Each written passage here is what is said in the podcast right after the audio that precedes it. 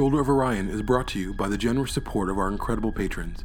To learn more about joining our Patreon, please visit www.perfectorganism.com forward slash support.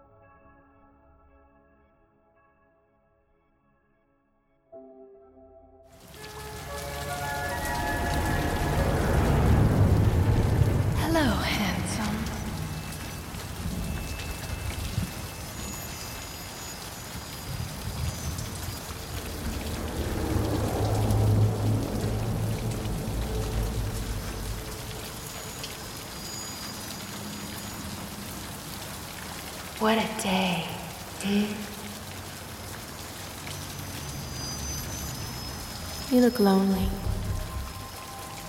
I can fix that. You look like a good Joe.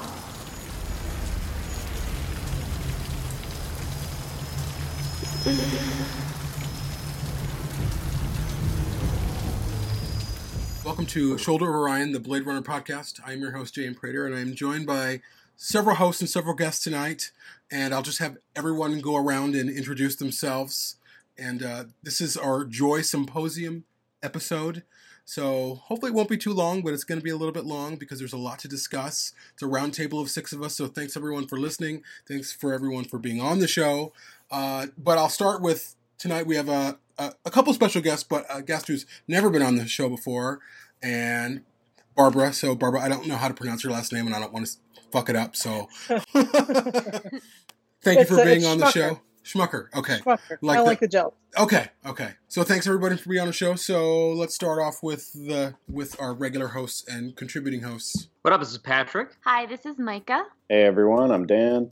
Hi, good to see you. I'm Robin. I'm out here in Cambridge, and just so you're aware, it's 2:11 a.m. where I am. So you know, feel my pain, people.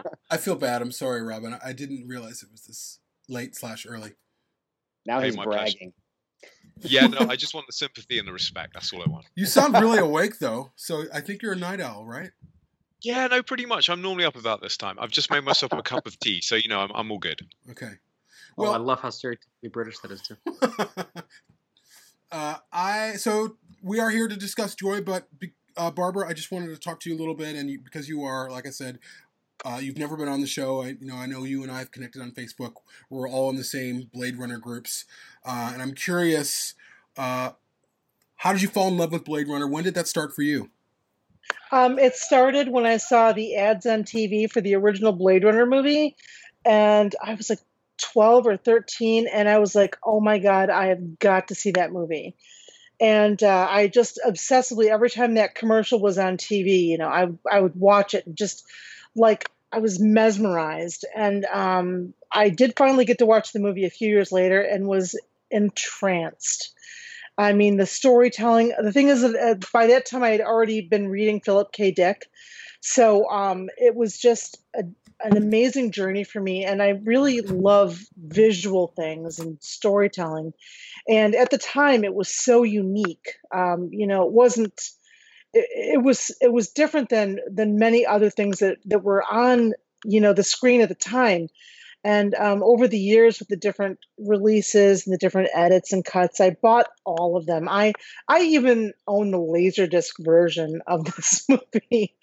And um, then when they started, you know, the started talking about, you know, Blade Runner 2049 coming out, I was like, oh my god, either they're going to really bollocks this and make it a real mess, or it's going to be sublime. And it ended up being sublime and um, I missed it at the theater because when it was out, I was um, I was ill. I had um, several months of the flu, which was awesome. But I did get to see it on Blu-ray um, a very good friend of mine, a very close friend, has an amazing sound system in his home. So um, I got to hear like the full sound, even though it wasn't in the theater. And it was just, I mean, I alternated between like, you know, sitting silent and crying. It was just the most amazing experience. That's awesome. So, uh, what is it about these films? Let's talk about the first one first. Uh, 2019. What resonates with you about? And I, I know I know that it's it's not just an easy answer for all of us. It's very complex things from you know on different levels and different layers. But for you, is there something or a character or, or something that pulls you towards these films? Um, believe it or not, there's um there's a, a field of study that um, it's um, it's about um, it's called positioning theory, and it is how we are in position in relation to another person. So in some situations, I may be a person who's in power, like over my son. I'm the person in power. But to my mentor and supervisor at work, I'm not the person in power. So to me, the original Blade Runner movie was all about these power dynamics between, you know, the replicants trying to, you know, break free and have power and those who are trying to contain them and take away their power. And just these this seeking and trying to find a place and um, you know, and a meaning to me was just amazing. And um, of course, Roy Batty, everybody, you know, I mean, the ultimate, you know, power struggle in this incredibly powerful character, which was so amazingly portrayed. Uh, I mean, I know Deckard is, you know, kind of central, but really there's so much going on around him. You can't really just focus on him and say this was a, a Harrison Ford movie. It wasn't. It was a really wonderful ensemble that was marketed as a Harrison Ford movie. Fiery the angels fell. Deep thunder rolled around their shores, burning with the fires of Orc. Come them Daka. Dak! You not come here! Illegal! Moving on to 2049, uh, does the movie does it feel like one big story for you? Like, what was your what at what moment were you like, okay, they did it right? Was it like at the end? Was it at a certain point in the middle?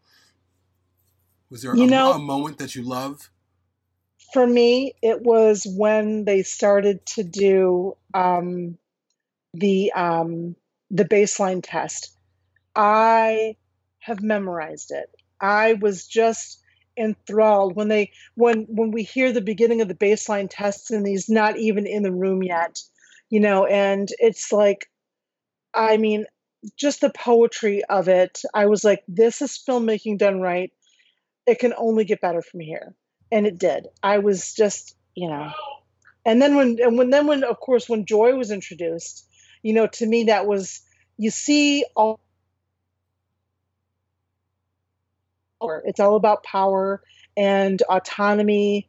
And when that started to, you know, when, when all these characters, you start to see the power, you know, everybody, and it's not even necessarily people trying to maintain power over each other um, all the time, but it's also, you know, internal power. I want to, I want to be autonomous and internal to myself. So it, to me, it was a great continuation of a theme. Thanks for sharing that. Well, uh, so I think it's probably time that we pivot towards why we're here. And uh, Joy is complex. And actually, to be honest with you, Patrick and everyone else, I was kind of struggling. Like, there's so much to talk about with her. I don't know where to begin because I have so many different thoughts. Much of many of my thoughts I've shared, I've been challenged by, but we haven't really had a full episode to devote to her. I know Micah, you've challenged me on some things. I've challenged you guys. Um, I've come around on some things, then I've kind of co- gone back on some things that I believe in, or because we don't really know. Um, but lately, I've been thinking: Is Joy even a woman? Is she like what makes her female? Just because she looks female, like that's something that's been playing in my head in terms of like gender. Like she she might look like a a, a female, but is she really? And I'm curious. Uh, and I guess we can maybe just go around and start start talking about do we still feel the same about her uh, in terms of our discussion about her now as we did maybe four months ago? And Jamie, one thing I could do really quick, I, it's maybe four or five points, but I went through our previous listener mails on uh, our listeners that had commented on Joy, and I can throw a couple of questions out there that as we go around, people can ponder. That way, if anybody needs inspiration um, on top of their own ideas, they can kind of think about that if that's okay. Awesome. Let's do it. Cool. So the first one kind of is, which is perfect because it, it, talks exactly about what you just mentioned about gender. So Gabriel Torres wrote in a while ago, or actually called in about Joy's gender being a construct and not being real because, you know, she's a computer program. So her gender is really just a projection, um, which makes me think, is there a male version of Joy? Uh, and also, are replicants' sexualities hardwired? Because obviously, if they're going to have a sexuality and have an attraction, you would have to make that happen and make them heterosexual, for example, which you know builds all kinds of implications. Are there gay replicants? Is that something someone thought about? So kind of interesting to think about. Um, Dustin Tugas wrote in, which is Patrick's brother-in-law, by the way.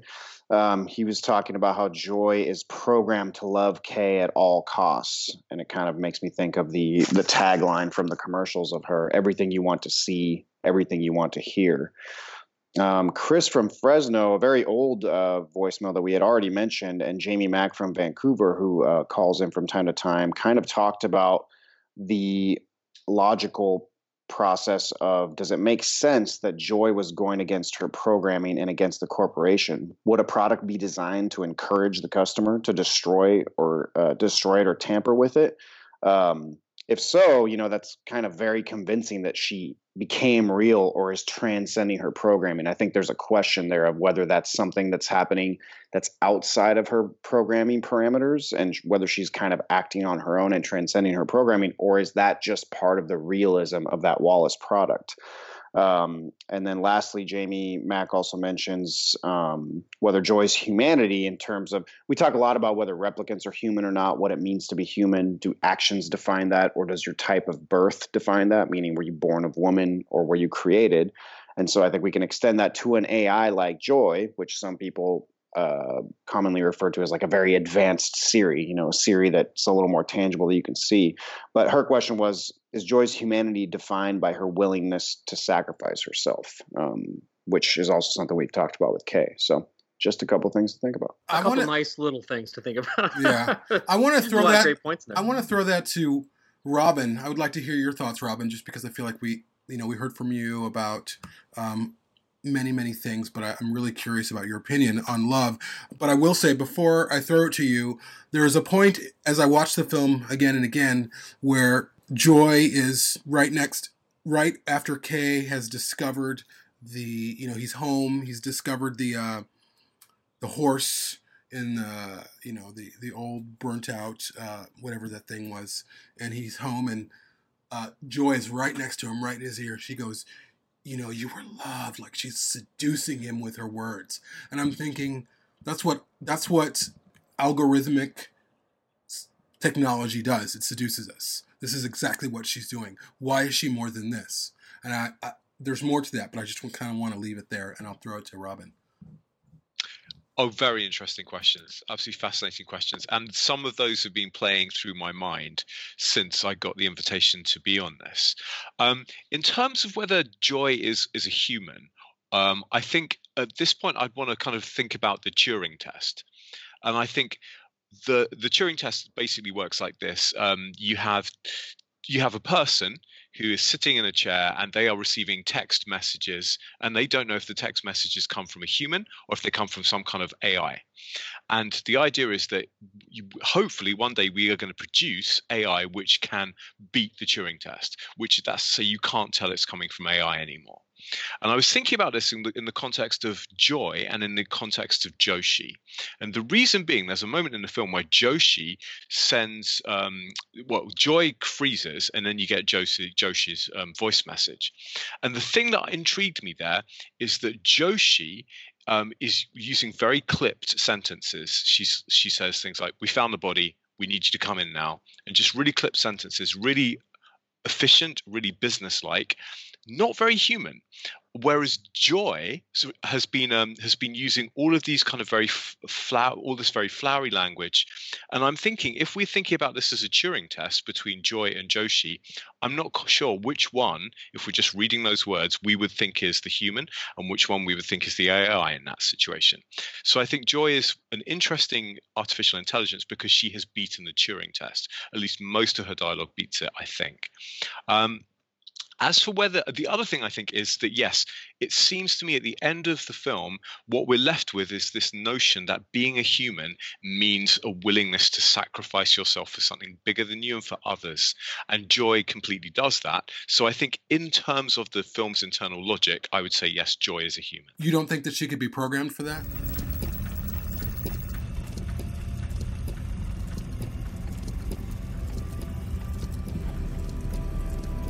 Mirror data makes a man. ANC and TNG. The alphabet of you. All from four symbols. I'm only two. One and zero. Half as much, but twice as elegant, sweetheart. My general feeling about Joy is that in order for Joy to be everything you want to hear and everything you want to see, she has to have such a sophisticated intelligence that she has to be she has to be conscious. Um, so therefore, in order to be the perfect product, she also needs to be human. Um, so it's it's not that she's one or the other. It's that in order to be one, she has accidentally has to be both so yes, so the um, the Wallace Corporation, in order to make her the perfect product, has to also make her human. The Wallace Corporation is not intending to make her human; it's a byproduct of their marketing strategy. But she is nonetheless human. That's my feeling. Wow. Also, going off of what um, Dan you were talking about earlier about her transcending her programming and um, it, it and and and going against her programming at the end and when she sacrifices herself. I I, I personally think that it would be um, it, it's hard to believe that the Wallace Corporation would have created something, at least without like keeping. I, I don't know. I just can't see them creating something that would be able to normally like if every joy could transcend their programming and become more and and and ask she becomes so vulnerable i'm sorry i'm sounding so like scattered right now but i have a lot of feelings about joy as everybody knows but uh, she she goes against her programming in such a way that she allows herself to become vulnerable, um, which solidifies her as a human in my view as well. And it just it seems like the opposite of of how someone would design something to be perfect. It, it's it would be designed to last. It would be designed to just kind of be durable and I, I just don't think that she would be able to this joy seems special to me and i think in transcending her programming and sacrificing herself at the end, she does become a real girl, so to speak.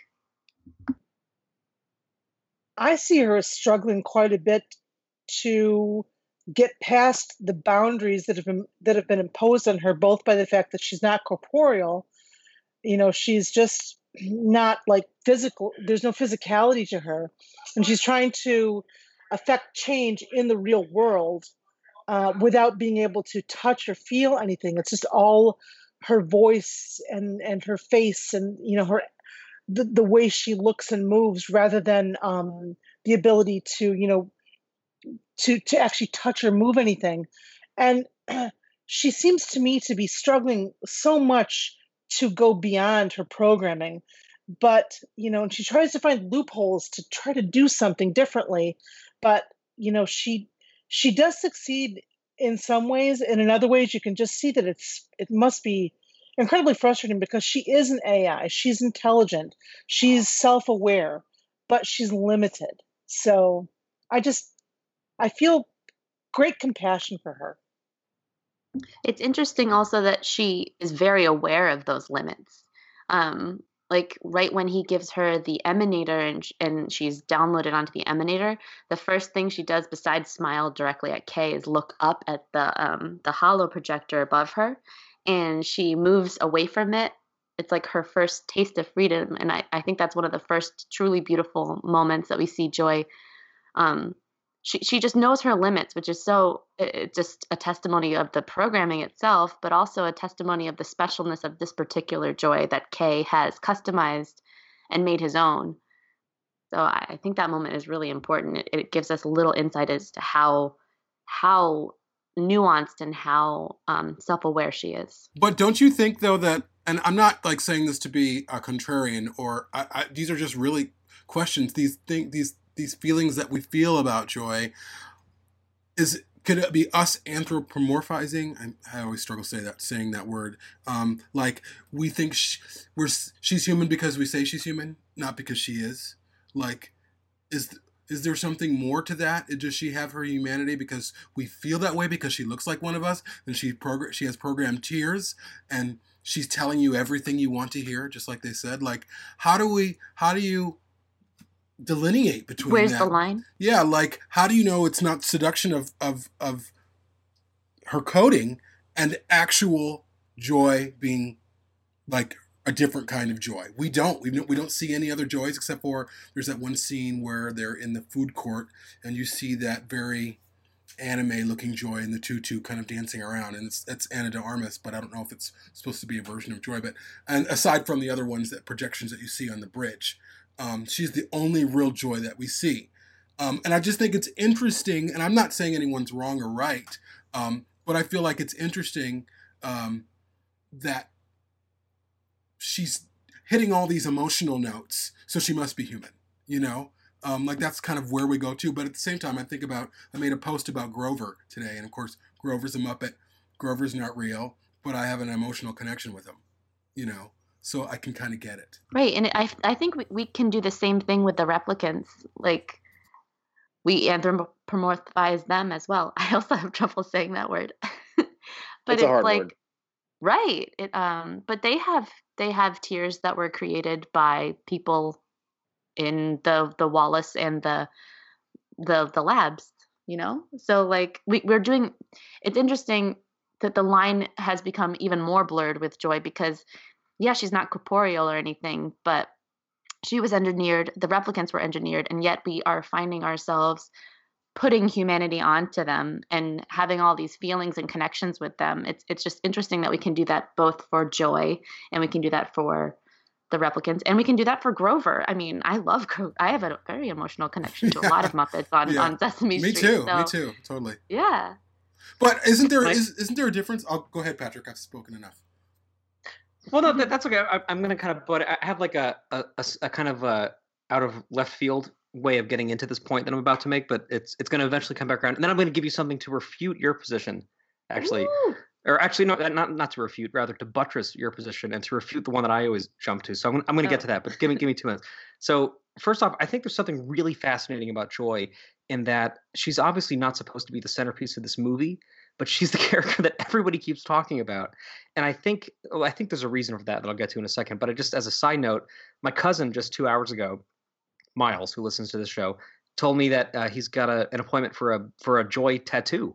Like this is a character who is like becoming really a standout part of the Blade Runner universe, and I think the reason for that is that she presents the most interesting case for where the humanity lies in all of us. And if something so clearly artificialized and something so clearly manufactured, and as Micah so beautifully said, incorporeal, as joy, as a hologram, as a non physical object, can convince us, as Robin said, to can pass the Turing test, then it really makes us question, like, then what the fuck is the point of a flesh and blood human? Even more so than a replicant, because a replicant, of course, can pass not only the Turing test, but most other organic tests as well, right? Like sometimes you, if you didn't see the barcode, you wouldn't even necessarily know you were interacting with one. Um, you know, you might just think it was a slightly Asperger Asperger's sort of inclined human, you know.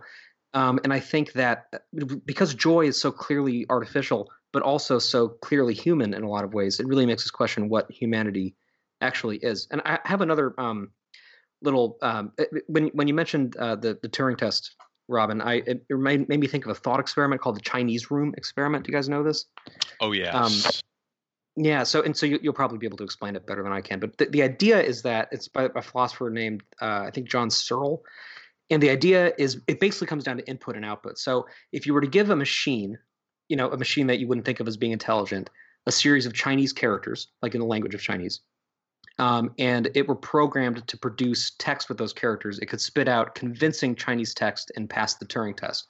And I think we can all imagine that because that's how computers work, you know, every day, right?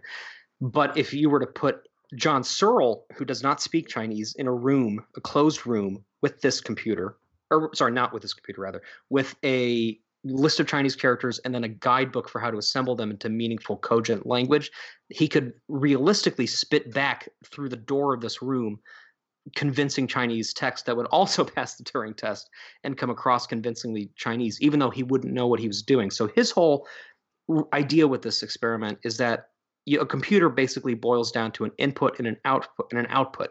So the idea of a strong AI, of an artificial intelligence that's able to essentially think for itself, uh, is a fallacy because there's a difference between being a human and realizing you don't know something and being an artificial intelligence and not having any clue that you don't know something, but rather just assembling inputs and outputs.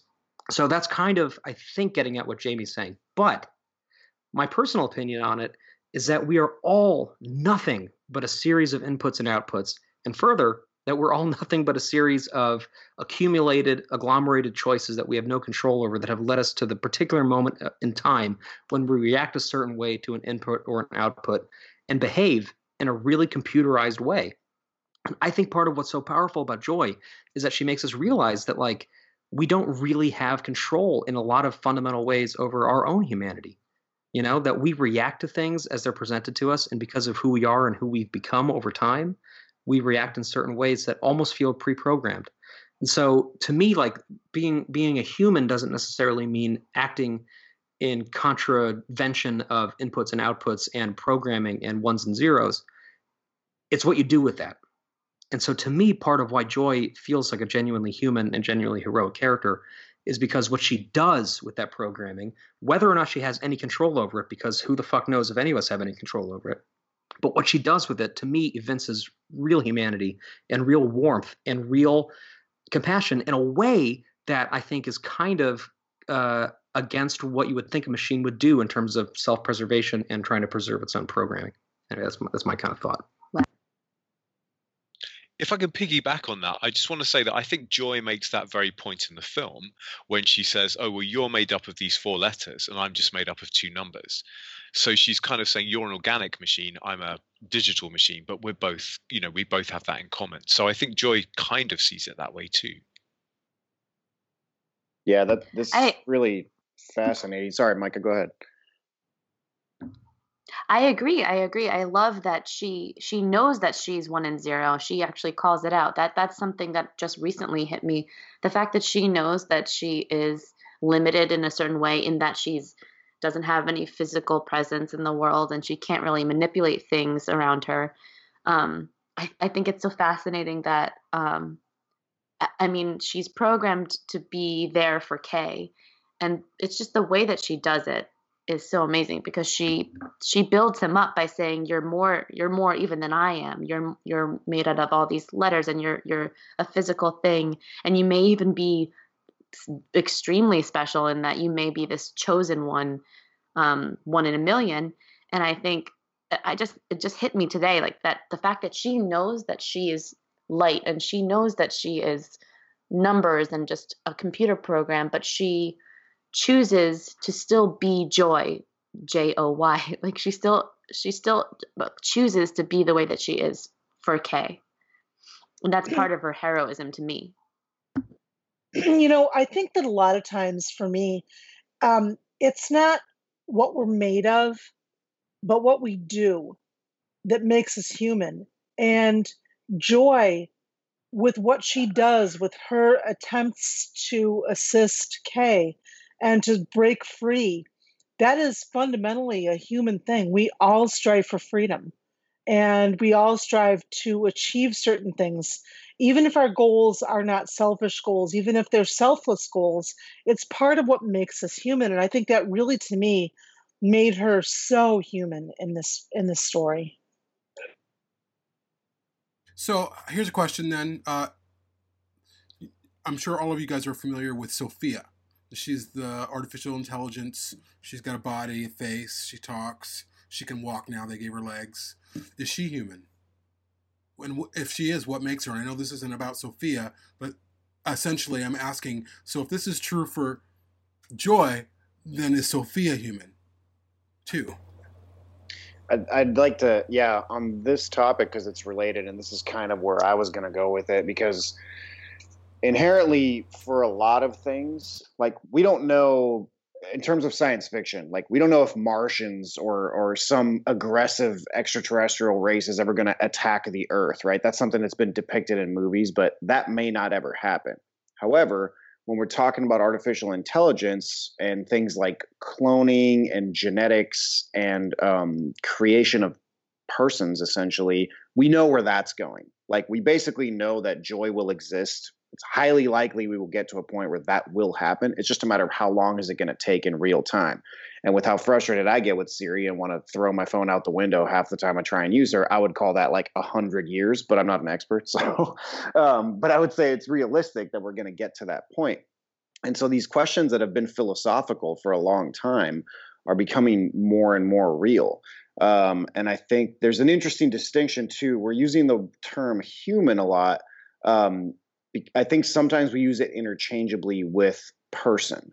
Um, in the sense that it depends on how technical you want to get or whether you're talking about a legal definition of it or an emotional definition right but there's a difference between a human like a homo sapiens which we all are um, versus a person I think whether you, if you want to say that joy is human, you're kind of using a, a more metaphorical uh, version of that word. I think. Whereas for me, the way I look at it is, is she a person? For example, slaves in the United States um, were still biologically humans, but they were not treated as persons. In fact, they were what were they three fifths of a person? I think in in U.S. law at the time. Like there was an actual Good legal point. definition of how much of a person they were, right? So some of those things are just constructs that we decide through society, through our legal system, that obviously have a lot to do with morals and and all that. Um, but it's interesting. I think that there's a correlation between humanity and morality um, which affects our you know how humane and how human are you being towards someone else? How much empathy do you have? And and how are your morals affecting your choices? Um, and also love and i mean l-o-v-e like the emotion love. I think that um, i've had a lot of conversations and read about greek definitions of ancient greek definitions of love where they break it down in very many different ways um, more so than we do usually in American English, at least. Um, and if you were to ask someone to describe what love is as an emotion, and I've actually asked a lot of my friends and partners this question uh, in the last few years, you'll get different answers. And some of it is very subjective uh, in terms of what I mean is subjective to their person. So love is about how a relationship or how an interaction is making them feel versus for other people it's a lot more about how they're making the other person feel and then i think for a lot of us it's it's reciprocal. There's a you know there's two people involved and so it's a, it's a thing that has to do with both people and, and what the interaction is. I think being human is similar whereas part of feeling human and being human is whether you are being treated like a human. And so it has a lot to do with external inputs towards you from other people versus how you are feeling internally. And of course, a lot of it has to do with your actions. And we've seen that in the first movie where there's many, many instances that we've talked about it before where Roy can be depicted as acting way more human than Deckard, even though Roy's a replicant and Deckard is a human, ostensibly, although there's obviously arguments about that. Um, and so yeah I, I, think that, I think that it's interesting uh, you know and in terms of i knew the conversation was going to go towards sophia and towards you know our ais that are advanced eventually going to get you know citizenship and have human rights and things like that.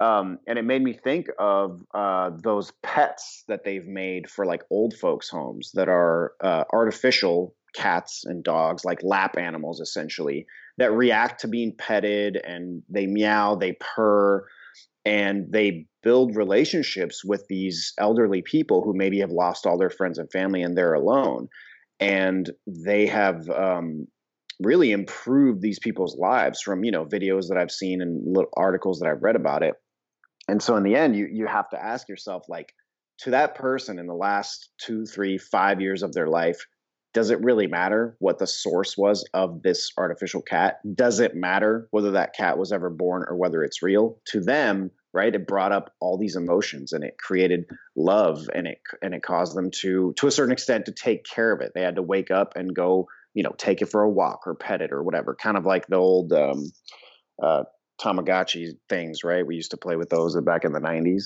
and you had to feed it and water it, etc. Um, so in the end, like, doesn't matter what the source of creation was for that thing and whether it's really real. A lot of it is very subjective and depends on how it's affecting you as well.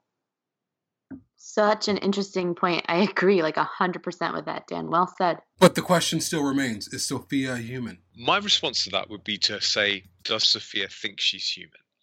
Um, and turning it back to Joy, it strikes me that the that Joy begins the first time we meet her. She's dressed as a 1950s housewife, and she's kind of spouting facts like, you know, this song was released on this record label in this year, and that's not a particularly human interaction. But there's a point at which Joy says of herself, "Oh, now I'm a real girl." Um, so there's a moment at which Joyce kind of, you know, is claiming her humanity. So I guess my answer to the Sophia question would be the point at which Sophia could say, I am a human. That's the point at which I think perhaps we need to think of her as a human. Um, up until that point, I would probably say not. But yeah, but and, and I'd, I'd, as I say, I'd want to relate that back to Joy and her journey. That's interesting, and especially in light of the the scene between Mariette and Joy, where it says the next day, and Mariette has picked up the horse and she's looking at it, and you see joy or you hear you hear it come on the, the little tone and she says i'm done i'm done with you and then Mar- mariette there's just this uh, almost this animosity or this whatever what whatever what would you call it um, there's just friction between Cattiness? yeah well i wouldn't say it's catty but there's there's this friction between these these essentially these things that were manufactured by the wallace corporation and Mariette is looking at Joy saying, I've been inside you, there's not much there. Like, you're not real. I know you're not real. Um, and Mariette is almost robbing Joy of any. It's almost like the worst thing that you could do or say to AI oh, you're not human, you're just a construct. And that's essentially what Mariette is doing. Um, and I'm wondering. I, I, I, think my my question is, and it's, it's fascinating to me to hear people emotionally connect to joy because I don't. Um, and I, I'm I'm also fascinated to know if when Joy's not on the screen, which is considerable amounts of time where scenes are in other places, are you guys thinking about Joy? Are you thinking about what what she's thinking or what she might be doing? I'm curious. I mean, I I feel that way about Rachel because she's all over the movie, and she, you know, her humanity is still in question as well. Um, but does she? Do you guys think about Joy when you think about Blade Runner 2049? Absolutely, because I, I keep thinking of her, especially when um, she uh, pops up and he says, we, "You were listening," and she says, "Yes." So she's there with him all the time. She's his constant companion once the, once once he has the emanator, and um, you know, I think that Kay, you know, finds comfort in that, and um, Joy really tries hard to be valuable to him you know um again it's it's her actions that make her human rather than what she's made of. I or maybe person dan i love the way you said that. Yeah it's personhood. It's whether or not you're you know uh, because human has all these connotations of physicality and genetics and what you're constructed of and she's constructed differently but she's no less a person than kay is you know? But it still right. seems like she Go is ahead. because we say so, and not because she says so. We say so. But it seems to me that um, part of her ult it, it seems like she has a dream of being accepted as a person, because for her to make herself mortal essentially by putting herself in the emanator and and and making herself that vulnerable that if this one tiny little delicate thing is broken then she's just gone that's giving herself a death essentially like she is she makes herself vulnerable and um in that way she, she and she says i want to be a real girl and doing that is going to make her this real girl so it seems to me like she does claim that personhood for herself in that moment you don't prefer your madam mm. You were listening. Maybe.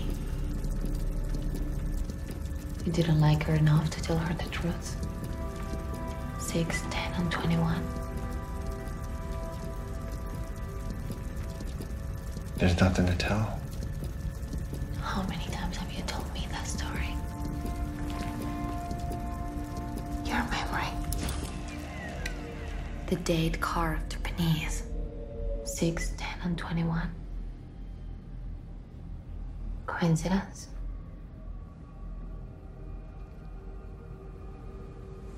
A dangerous coincidence. I always knew you were special. Maybe this is how.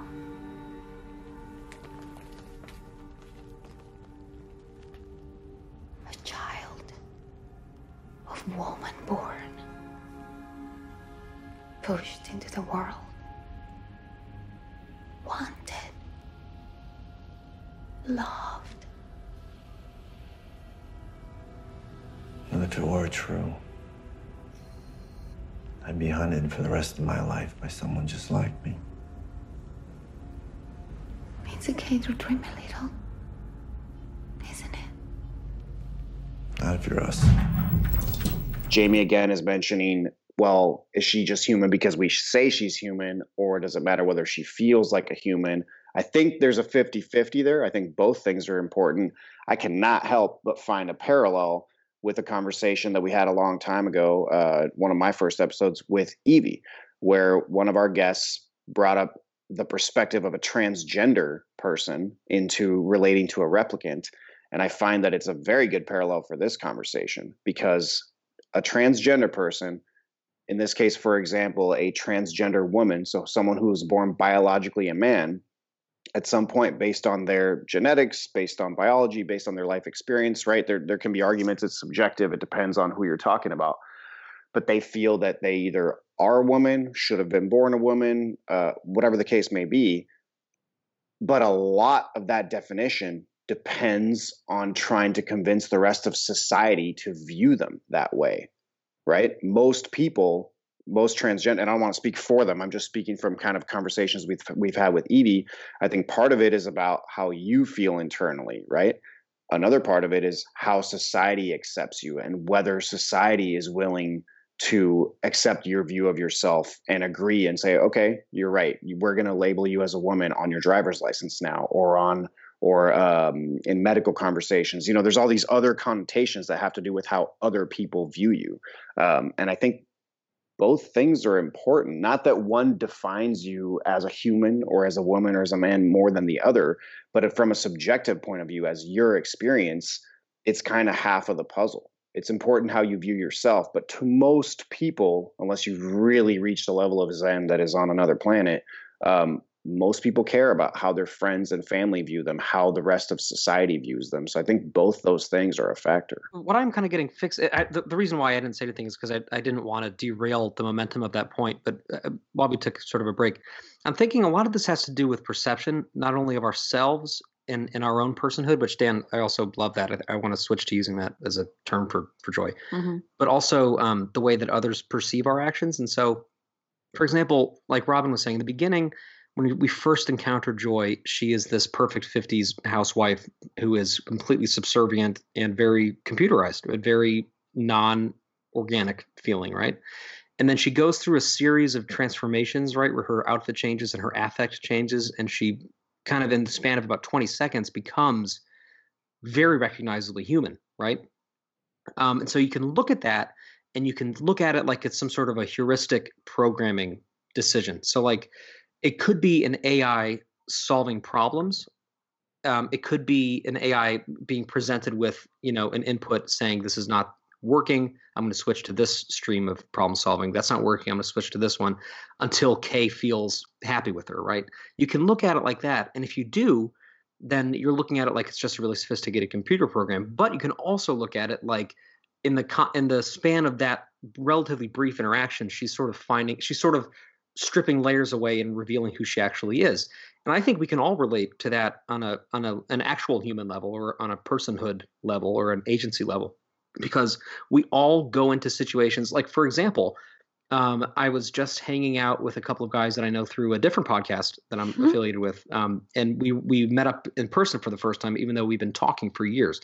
And I remember going into that interaction thinking, I have to project a certain image of who I am or who I want to be to them because they know me as this construct online. They know the, my sense of humor. They know like my just image. They know they know who I am, and I and I want to fulfill that for them because I don't want to be a disappointment and have them realize that I'm not who they thought that I was. And so I went went into it putting on a you know somewhat of a mask. And these guys listen to the show too, so there's there's a little bit of reality for that.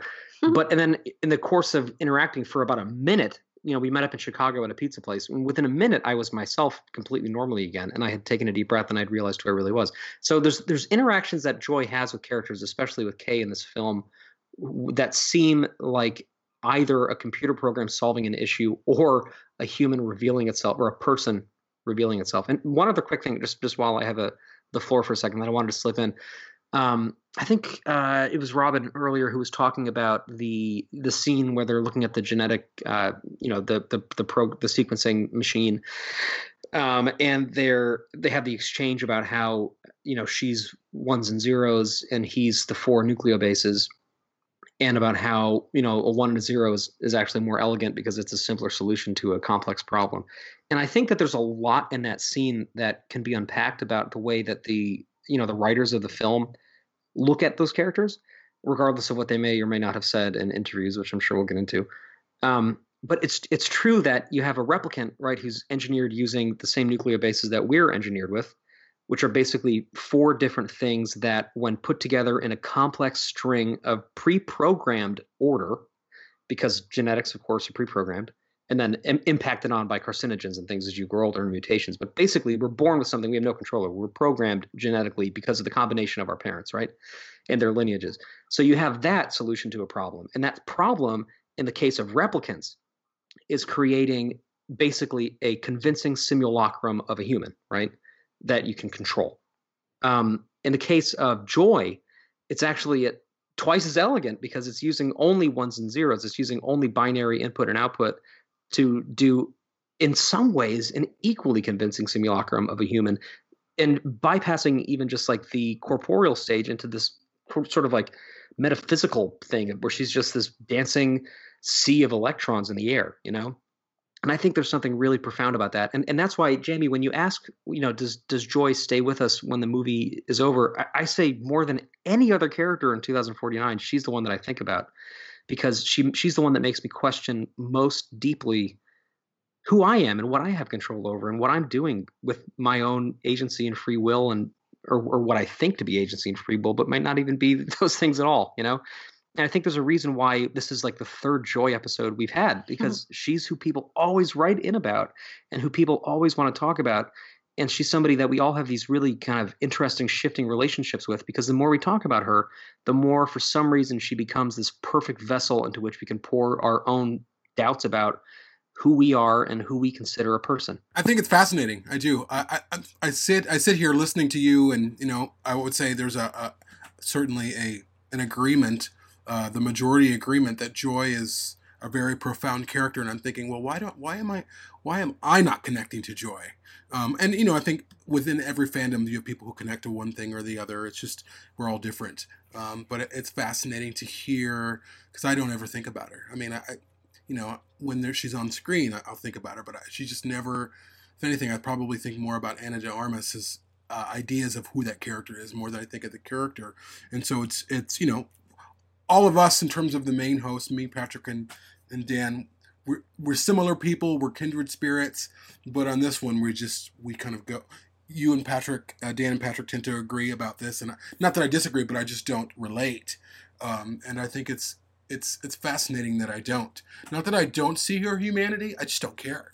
Um, I, I care about the real flesh and blood people that are in front of me, uh, like Kay, like Deckard, like uh, that version of Rachel, um, and even Love, who's kind of this unwitting slave.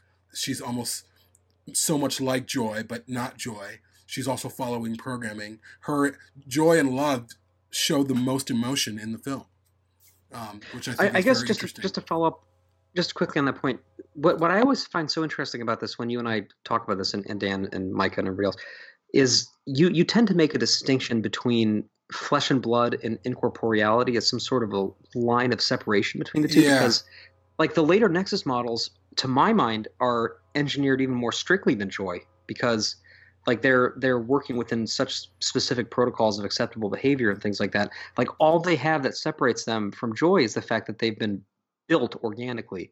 So That's a I- big I something separation. Interesting. That's a big separation.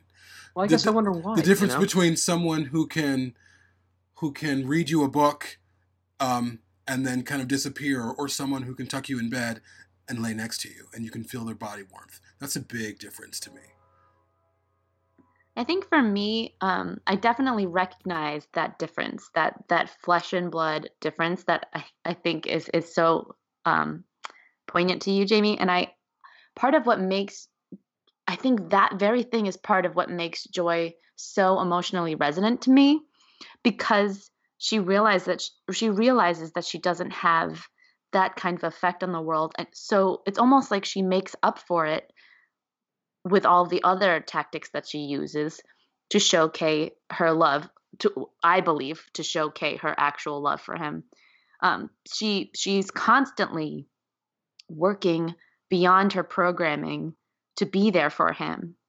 And I don't know, maybe I, I just that's the way I connect to her emotionally because I real I, I can it's for me it's like seeing that limitation that she has and her still being positive and, and working around it and working through it and doing everything she can to be there for him to be and, and i know that that is in her programming but for some reason it's just incredibly resonant to me that that she would do that and she would take every single risk to be as as much of a person as she can for kay Yeah, and before we, I want to pass this off to uh, Barbara and Robin to get their kind of feeling on uh, to answer Jamie's question about how you know they think of Joy when the movie's over and scenes that she's not in. But just so I don't get lumped in exactly with Patrick's opinion, because I feel like I'm kind of in between Jamie and Patrick on this one.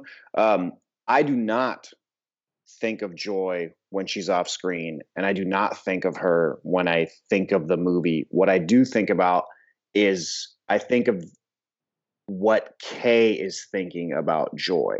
I always view Joy through Kay's eyes because I think it's really subjective and her character is both designed and if she transcends that design, her life is still all about loving Kay and having Kay love her and their interaction. Her life is kind of meaningless on her own. She doesn't have desires to become a real girl so that she can be real so she she can go to Nicaragua and go explore the world. She doesn't have those things. She wants to be real for K Um, and so because K the movie is very much told through the viewpoint for the most part uh, of K um, that's how I always think of Joy, uh, and especially the scene where uh, the the sex scene or the love scene with her and Mariette, where they um, where they sync again. That scene I very much connect with Kay and how that must be making him feel. So that's kind of how I think of Joy and how she sticks with me. It's all through Kay because Kay is really the character that I identify with and think about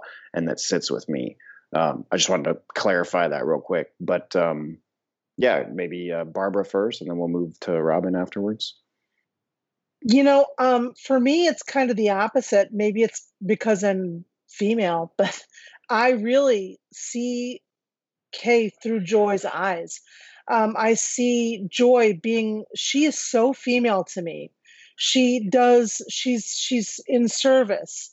Her goals are not for herself. These are the things that, you know, uh, at my age and my generation that I was, you know, brought up to think that that's what you're supposed to do. You know, it's all about, you know, serving other people and and being there for other people. You know, um, your autonomy should be um, ideally put to use in service of someone else, not yourself.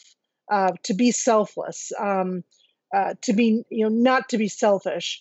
And so all of her struggles um, are not for herself. Her struggles are for Kay. And um, I think one of the things that I love most about Kay is you can just see how much he loves joy, you know, um, and by him, his recognition of her as a person elevates her uh, maybe above what I don't know if other if other um, people who have their own versions of joy treat her the same way. And it, and I think about if they don't treat her the same way, is she the same? Does she still have that same, you know, striving to be more? Or are the other versions of her not more? I, I don't know. I, I just see her as being so, so much, not really an ideal female, but an, in essence, very much a woman, a female person. So, um, so for me, you know, having as a parent and you know having you know been in relationships and seeing the way that I you know po- have positioned myself again positioning theory positioned myself in service of someone else to try to to help someone else watching her do that to me was just it really made a lot of sense and it just spoke to me and um I think that's why I had such an amazing connection, and I still have an amazing connection with her, and she means a lot to me, um, almost as much as as Kay does. Voila. Bon appetit. I missed you, baby sweet. Honey, it's beautiful. Just put your feet up. Relax.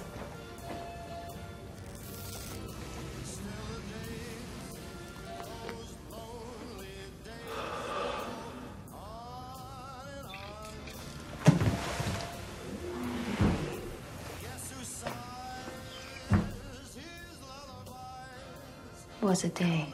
Huh? It was a day. Would you read to me? It'll make you feel better. You hate that book. I don't want to read either.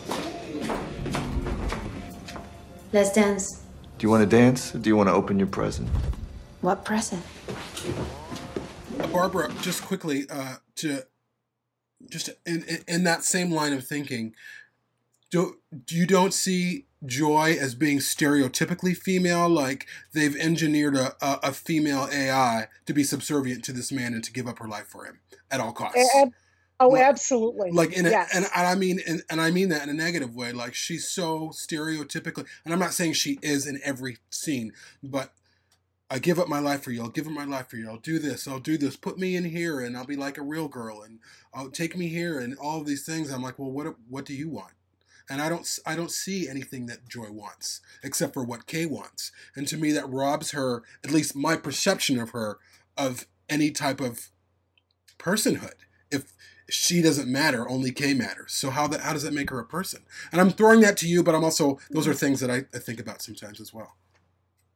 Yeah, that's a good point because um I don't think that it's necessarily a positive thing. And that's why I mentioned my generation, because, um, you know, younger women, millennials, uh, have a lot more autonomy and are more comfortable with it than women of my age.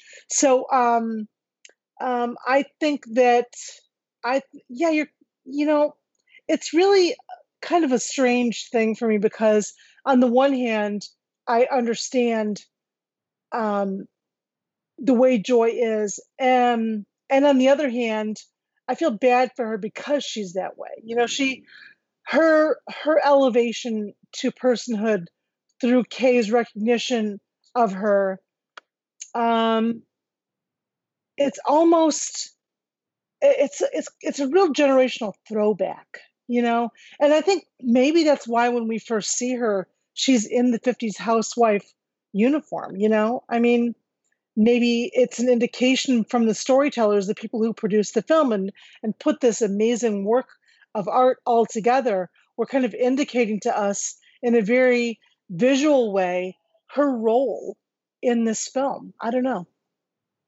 Could I just respond really quickly to that, Jamie? Sure. Um, and I'll pass it off. Um, so I think this is part. This is this is definitely like just me. But um, you said how it it it, it does tend to come off as a stereotypical and in a negative way um, viewing of a sort of essentially female role.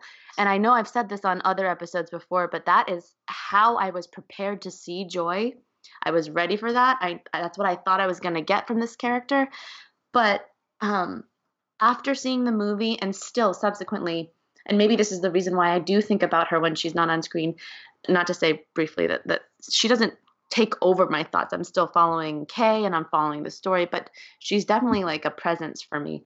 Um, what is different about and why I don't know maybe why I can tend to put this into a positive light is because I think that I personally just relate to the I, I just think that it it is how she shows her love and and I don't don't know why it doesn't hit my stereotype buzzer the wrong way like most other films with characters similar to Joy have but I do believe that she does have ambitions and dreams and I think that they are Kay, and maybe that is a little sexist, or maybe that is a negative stereotyping of this character. But I don't know. I for some reason their love being her goal is a beautiful thing to me. Like it, it is beautiful that her greatest desire is is to help him and have him be happy because I I know I can relate to not not like like one of my great desires is for Patrick to be happy and have what he needs. And I know that um that's not only what love is and that's just a part of it but i just it just comes across to me from joy that her what makes her happy in her life is having this person with her be happy. And i think i don't know it just hits me in such a it's such a way i don't know if that's it's the writing or it's the acting but i think that she does have dreams and i think her dream is kay and for some reason maybe it is a little stereotypical or outdated but i don't know it just hits me emotionally with a beautiful story. It, it just resonates powerfully with me. So I don't know why.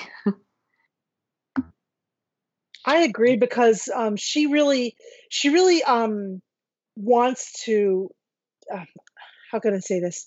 She loves him, and that, and he loves her, and it's very, you know, um, organic and positive between the two of them. It's not like um, when I see Luv and her devotion to Niander Wallace, it's a dangerous thing because at any moment he could decide to just dispose of her.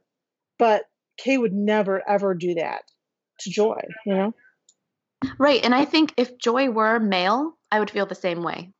Like if she if, if she was a male character with a male character, if it, or if it was a male and a female character, um, I would feel the same way about their about Joy's dream being Kay's happiness and being the love that they share.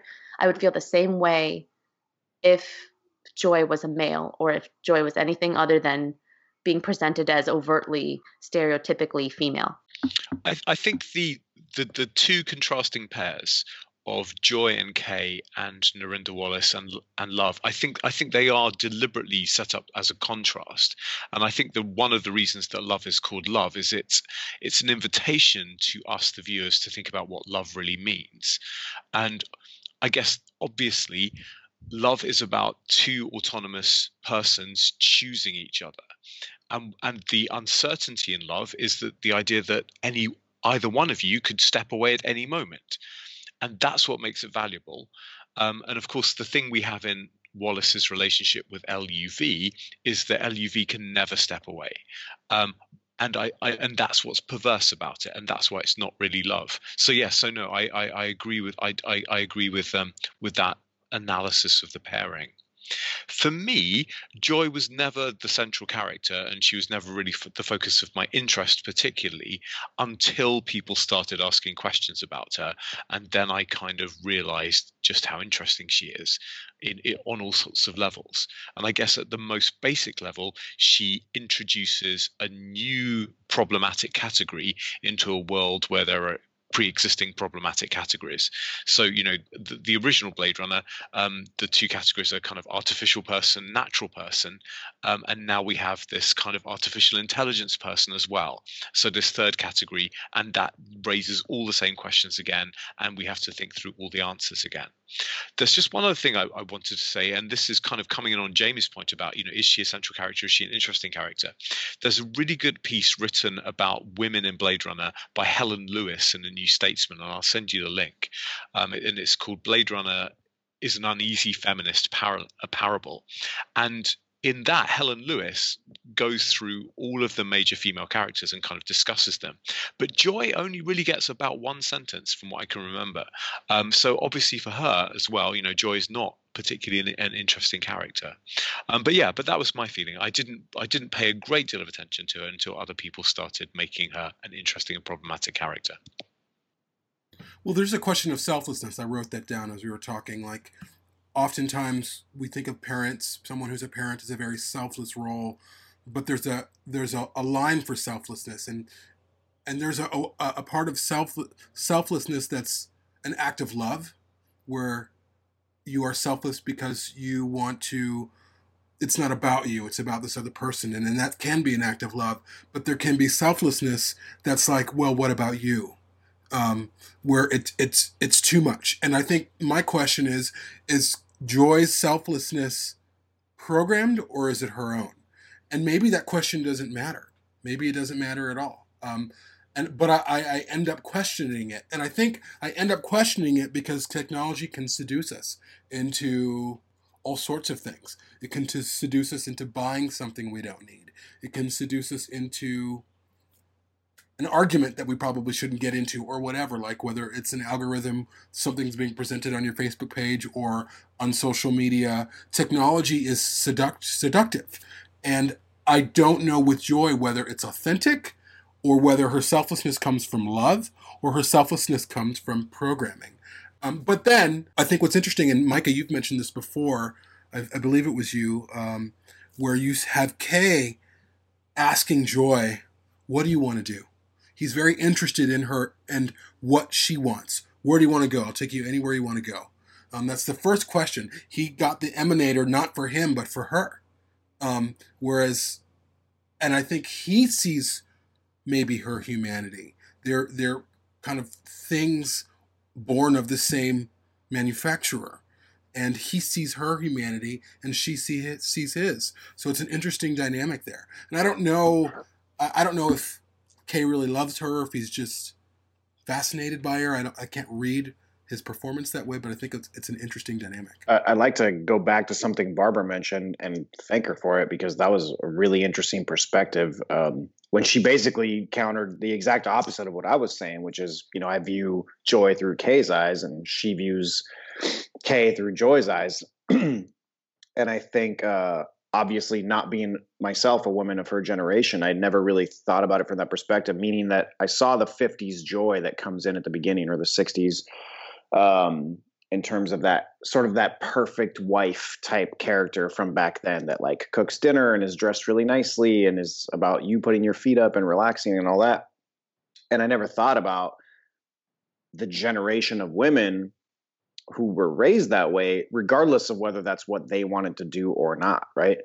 Which made me think of a point that um, Timothy Shanahan brings up in his book uh, Philosophy and Blade Runner, which I'm reading for the second time right now because I'm going to interview him soon. And there's a chapter uh, in dealing with personhood where he talks about sort of the difference between slavery and servitude and the moral issue of so if you breed a slave for example like in real life like like we did in america um, and you force that slave into whatever it is you know picking fruit or uh, doing manual labor in a field. Ostensibly that human doesn't really want to be doing that right? That's a really hard life. They have they have other aspirations whether it be music or reading or or whatever that they would like to discover um, but with replicants and i think this extends to ai the question becomes is it immoral to create a being who has an inherent want to serve the particular function for which they are being created. So the way this relates to joy is if joy indeed being programming, so it's much more likely, has this inherent desire to please her master, uh, husband, um, whatever you want to call Kay in relation to Joy, her client, I guess. Um, is there really something wrong going on? Meaning that she doesn't have these, or ostensibly she doesn't have these aspirations of being her own woman and going to get her PhD and all these other things that women have struggled with uh, in the US and in other places, and that it still struggle with, especially in other countries, but in ours as well. Um, there's an interesting moral issue there um, because you're creating, in some ways, a simpler version of a person where you can ostensibly turn off those desires and, and not create them in the first place. Where if her entire existence is about pleasing Kay, is there anything wrong with that in that particular context? It's very different from a little girl who's growing up in the US in, in the 50s or 60s, for example, and is being forced into a cultural um, paradigm where the question is never being asked is that what her desires are? Is that what she wants to do? I was interested to, to hear you kind of raising the issue of, of, of, enslavement there.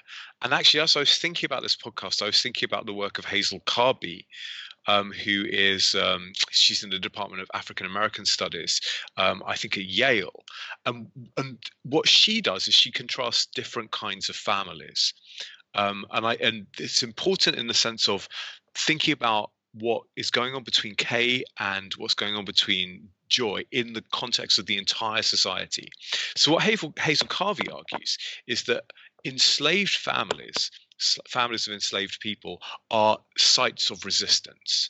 So within an enslaved family, this is the place where resistance can be um, organized and where resistance, you know, where, where resistance to the the slave authorities can be can be organized. Whereas in free families, because of the privileges which accrue to white men, um, those are places where white men are dominant and where patriarchy is dominant. So I think the th- interesting thing about Joy is the first time we see her, this looks like a very patriarchal family in that Kay comes in, he's been at work all day, and Joy looks like the 50s housewife. It looks very patriarchal. But as this film develops, we realize that actually they function much more like an enslaved family. That is to say that that Kay and Joy become this site of resistance and they become an organized resistance to the rest of the power which is going on around them. So yeah, so thank you for mentioning the whole enslaved, not slaved thing.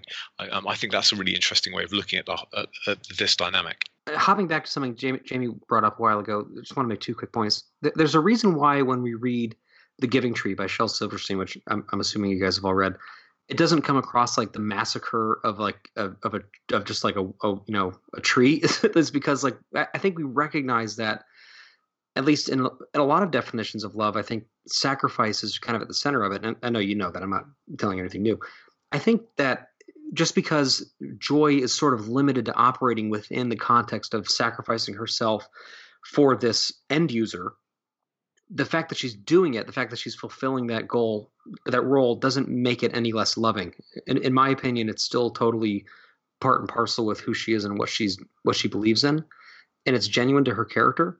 And it's not like she's being forced to do it, as opposed to as as Barbara uh, and uh, and Robin have both said, um, Niander's relationship with Luv is completely different, right? Because that's self-sacrifice in a way that she has no um, control over, and she's like deliberately kept as an object and as just basically a you know a a, a gopher. Um, there is this at least this appearance of choice in Joy's part, which may or may not be real. But I guess the point is is that just like Dan, when when you were talking about like the those those little um, you know the cuddly things in old folks' homes, like I, I, don't think very many, even if they are senile and really old, I don't think very many people in that situation using that product think it's an actual seal. Like the one that I remember seeing a video of on Reddit a while ago was this like adorable seal toy that um it doesn't look and it's got fur for one thing and it does, doesn't look anything like an actual seal. It's very obviously it's basically like an elongated Furby. I don't think that they're looking at it like it's a real thing, but I think it's fulfilling a real purpose. And I think that regardless of whether or not there's a reality to joy, whether or not there is an actual personhood. The appearance of it is so strong that it kind of doesn't matter for Kay and for her and for the narrative in general. And I think there's something really um, interesting about that. The one other thing I want to say, just to to bring it back, because and I, just because we have this sort of contrasting opinion on this, uh, and Micah has brought this up in the past. So Rachel, there's a reason Rachel looks the way she does, right? Her features were selected. She's a beautiful young woman who has dark hair and shiny lips and pale skin, and those are all selected features that presumably Tyrell Corp put together for her, right? Um, and in assembling the way she looked, they also assembled the way she acted. They gave her certain traits, they gave her certain predispositions, and she acted those out. And you know, and we see him kind of plunged in, into chaos when she's thrown into this existential crisis.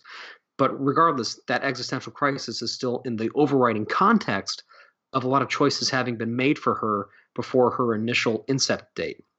Now, with humans, it's a totally separate argument because I don't, you know, then you have to talk about whether or not there's a creator and all that kind of shit, which we're not going to get into for the purpose of this Joy podcast. But so, so you can forget about humans and just talk about replicants and AI constructs like Joy holograms.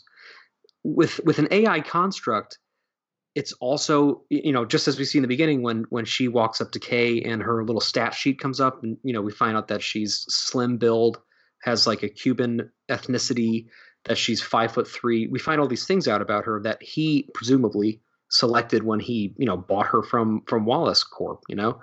Um, and that's super unsettling right? Like that feels really weird. But the reality is is that Rachel is the same thing. Rachel was created according to certain dictates and engineered as a product, right? So when Rachel gets thrown into this existential crisis of finding out that she's a replicant, we see in a lot of ways her actual what we think of as humanity, or as Dan beautifully said, personhood coming out. With Joy, I think that that moment of choice happens early on when she transfers to the Emanator, and we see who she is divorced from her initial purpose, which was basically just to be this in-home housewife subservient function. And she goes outside and she feels in a way that is not real, but but, but poses a convincing simulacrum of reality, what it feels like to get rain on your skin, right? And um, in a moment, she kind of becomes as real as I think she kind of can be. And in a lot of ways, I, I find like there, I feel like there's a lot of uh, parallels between those two characters. And I just, and I know, I know how Rachel is at the center of your heart, and it's just so interesting to me that that there's a divide for you, and I'm assuming for many other people, between Rachel and Joy, who were both were engineered for specific ends by men to fulfill a subservient role, and who both, in my opinion, supersede that, whether or not through their programming or through their deviance from their programming in really beautiful and really, in my opinion, human ways.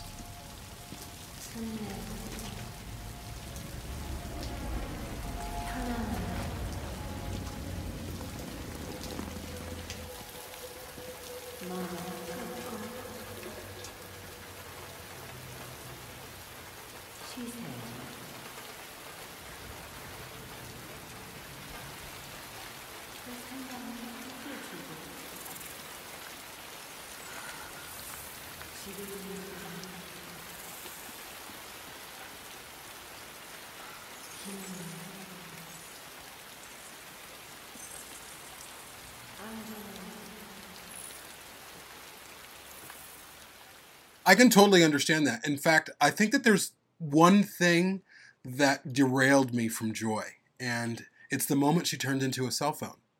That doesn't happen to Rachel. Um, the moment that Joy is put on pause because Kay has a phone call from his boss. And that moment to me is like, so this is just your phone walking around with you, telling you everything you want to hear, which is our phones do now. I mean, uh, the way things are created. We see what we want to see. We can tailor the news to to you know so we don't see certain news or we don't see if people you know if if we don't like certain things we can get rid of them or we can have them sleep or have them go away and i think when joy became a phone when she became an answering service uh, i just was like i don't know what this thing is and i'm not going to be seduced into believing that she's more than she is uh, because of this function right here and it would be different if, if Rachel and I think there's a little bit of there's a difference with Rachel whereas Rachel kind of lost her agency. Rachel just wanted to be loved. Joy hasn't gone Joy doesn't it seems like Joy doesn't care if she's loved or not. Joy only cares whether she, Kate knows that she loves him. Um, whereas Rachel and even Rachel 2.0 they wanted to be loved for who they were. And uh, the first one was able to experience that. The second one wasn't. Um, and that's why that resonates with me. Joy i just I, I, don't know what she is. I think joy does want to be loved and i think she shows it in in the way and, and maybe this is like a petty sort of um example of how she shows that she wants to be loved but he does take her he takes her with him everywhere and she listens and she shows that she wants to be loved and that um, when he's talking to mariette she makes her little hey don't you talk to that girl. All right. The little Peter and the Wolf flourish, the Wallace Corporation one. So I, I don't think it's as obvious as it may be with Rachel that she sh- that that she shows that she wants to be loved. But I I don't it, it doesn't come across to me for whatever reason that it's a one-sided thing for joy and i don't know why that is but it just i don't know it just does it doesn't come across that she doesn't want to be loved i think part of her dream is for them to have their love together and in and she does her part by being who she needs to be to support him and and inspire him and ultimately to me she becomes an example of heroism that Kay then emulates in what he ends up ends up choosing to do with regard to Deckard and going after him and saving him. So I think I think that she becomes a true hero for him and because of him. I think I think they're both they're connected so much in a way that um, Kay is not K without joy, and obviously joy is not joy without K. Just going back really briefly to what Patrick said about her um, specifications, um, I think it's so interesting that I mean it, it is unsettling that we see what Kay probably chose her to be like, but I'm so fascinated about why he chose those things. I mean, when we see the big pink like demon joy thing, she doesn't have an accent. Um, I wonder why he chose that accent. I wonder why he chose these different modicums for her to um, present herself as. Like sh- when she's in the little silvery dancy dress and she wants to be fun and say, dance with me. But then she changes back to the black for her sort of, in my opinion, her like default joy, like casual self. It's all just so interesting um, the way she is able to visually show her um, herself going through aspects of who she is to me at least. But yeah. and there, there's a lot we don't know about her in terms of uh, her creation and her assignment to Kay. We don't know. Just like his apartment is probably a government issue thing for a cop, essentially for a Blade Runner replicant. Um, Joy could have been assigned to him and made for him specifically. Um, in the same way we talked about, we don't know how subjective the baseline test is. Is it the same baseline test for all Nexus nines, or is it specific to K in particular?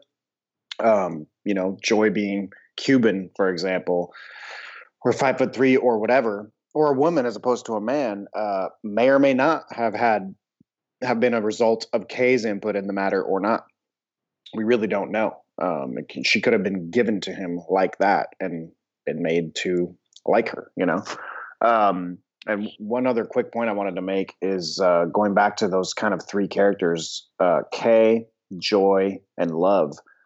I think um, it's interesting to see how those characters emote and based on their societal uh, restrictions, how they're allowed to emote. So Kay, very famously, or very obviously is very muted, very unemotional for most of the movie, except for the couple of outbursts that he has of anger um, or where he shows some affection or a sense of humor, you know, little things here and there.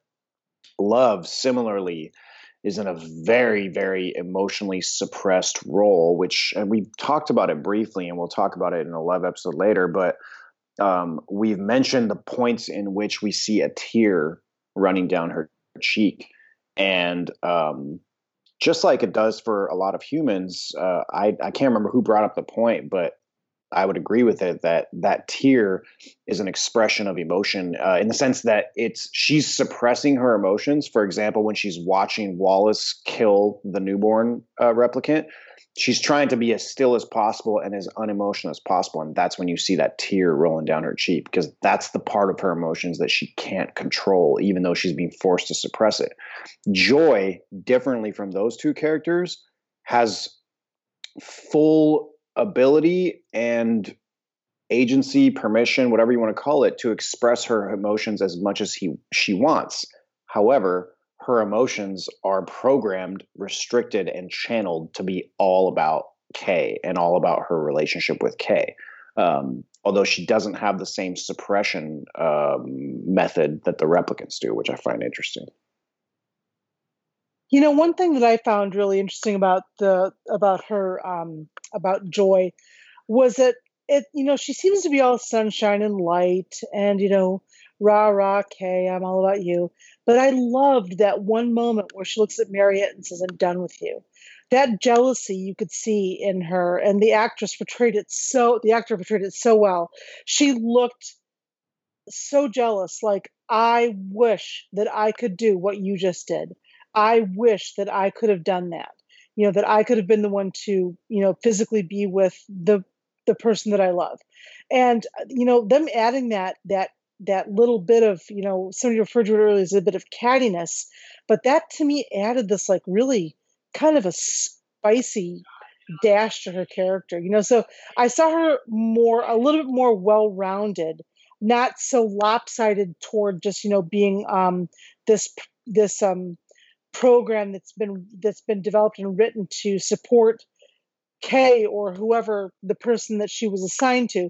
But you could see, you know, there was a little more depth there. I enjoyed that. There's one scene where uh, Joy's in the car with, or in the spinner with uh, Kay, and they're just heading off to Trash Mesa to the orphanage. And I thought it was, and I still think it was pretty amazing. Just you see Joy because he says you want to take a ride, and they're in there, and they're flying over the wall and you see the big ship and you just see the water pouring out. And it's really this amazing scene of wonder and you see it in her eyes. And to me uh, that was a moment of if she's a, just a program she wouldn't wonder at these things. She wouldn't wonder at man's work because she wouldn't have to told me it, it, it, was the moment that I thought, okay, she's a little bit more than that because she wouldn't even care if she was just a program. This wouldn't seem new. She would already know about it. Um, nothing would seem new to, in, in terms of technology or the aesthetics of technology, but she was really like looking at the water, looking at the ship passing overhead, and it was the kind of wonder that we have as children or as as people when we go to other countries or we go to places we've never been before. And I thought it was a really, really, really great moment in the film with her. Right. And it's like, it's, I wonder if that is part of her programming or if that is how Kay has kind of helped her grow. Like, you know, like maybe only Kay's joy would wonder at the wall, you know, and, and the rain and all of those things that she um, takes in so beautifully. Um, just going back really briefly to what Barbara was talking about, about that little catty moment between Mariette and Joy. I was also um, wanted to just point out that that is one of the only times that we see Joy without Kay in the room. And it's interesting that she kind of shows her strength a little bit, saying, like, okay, you can leave, like, I'm done with you.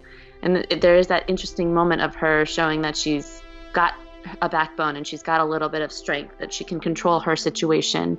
Um, and Kay is not even in the room, so she's not really doing that for him she's just it, it seems to me it's just interesting. I wish we had more moments where we could see joy without kay. Like she's showing dominance like. to her. Right and, right. and what's is interesting it's it's almost a uh uh you, th- there was an earlier scene where mariette is talking to kay in the food court and she hears joy's thing and she goes oh you don't like real girls. Almost like there's a this hierarchy amongst these manufactured things where, well, we're real and you're not. Um, and then Joy flips that on its head, saying, no, this is my space. You leave. Um, so it, it, it, it's interesting. It's interesting to see how, of course, Kay doesn't act that way, um, but it's interesting to see that animosity or that that that hierarchy amongst uh, things manufactured by the Wallace Corporation kind of take place. Also, you know, like there's that that old adage of um, man is the only animal that blushes, right? Like that that our personhood is somehow wrapped up in our ability to be jealous or feel embarrassed or you know that kind of thing. Um, and I think it's interesting that, as Micah said, the only time we see Joy unobserved by her end user is when she's acting in in a very human way, which is being jealous. There is one other moment that strikes me where Joy says something which Kay doesn't like, or I'm probably over egging this particular pudding, if you'll forgive the metaphor. Um, but it's to do with Nab- Nabokov's book, um, Pale Fire. Because one of the first things she says to Kay when he walks in uh, after his day is, Do you want to read this book? And Kay says, I know you hate that book and she acknowledges she hates that book. So there is a difference between there is a point where Joy and Kay do not quite connect, and it's over the book. And of course, the book's really important because the book is about fictional characters and about what is real. And the whole book is about what is real and what's not real. So there's an indication there that Joy is aware that in some sense she isn't real, and she, and this book is a constant reminder to her of that and that's why there's this one area where she hates something the book which kay loves And of course, Right, the book that- is the source of the um, the uh, oh man, someone help me! I'm blanking right now. The um, baseline test. Baseline test. right, which we've talked about before in the K episode, whether whether it is K's baseline test or the Nexus Nine baseline test or every replicant's uh, baseline test. But um, yeah, the, Robin, you've read the book. I have. I well, at least I've read. Um, my goodness, it's a long time ago, and I can only remember bits of it. Um, but yes, I have a long time ago. But my feeling is that that can't be every replicant's baseline test, simply because they can't possibly have enough copies of the book. Um, if you see what I mean. so my hunch is every replicant has a mantra that they say, and that mantra is taken from somewhere. K just so happens to have taken it from Nabokov for whatever reason. Interlinked. Interlinked. Did they teach you how to feel finger to finger? Interlinked. Interlinked. Do you long for having your heart interlinked? Interlinked. Interlinked. Do you dream about being interlinked? Interlinked. What's it like to hold your child in your arms? Interlinked. Interlinked. Do you feel that there's a part of you that's missing? It's interesting that she hates the book that from which his baseline test comes from. Now, whether or not she knows that his baseline test comes from that is, I mean, we'll never know. But um, yeah, I was just going to bring up the same thing that you brought up, Dan. Interesting. Yeah. And, and now that I think of some of the lines from the baseline test, which Barbara, if you truly do have this memorized, maybe you can help me out. But um, I remember some of the questions from it, right? Uh, in terms of like, do you do you long to hold a child in your arms, or you know, they're they're questions that have to do with being a real person. And although Kay isn't answering those questions, to me, the theme seems to be that no, he's not supposed to feel that way, which is part of what makes him constant K and makes him not have emotion and not respond uh, viscerally in those ways. Whereas again, you see Joi to a certain extent within her construct do that more. You guys spoke about jealousy, for example, which is a very um, a very visceral and difficult to control emotion.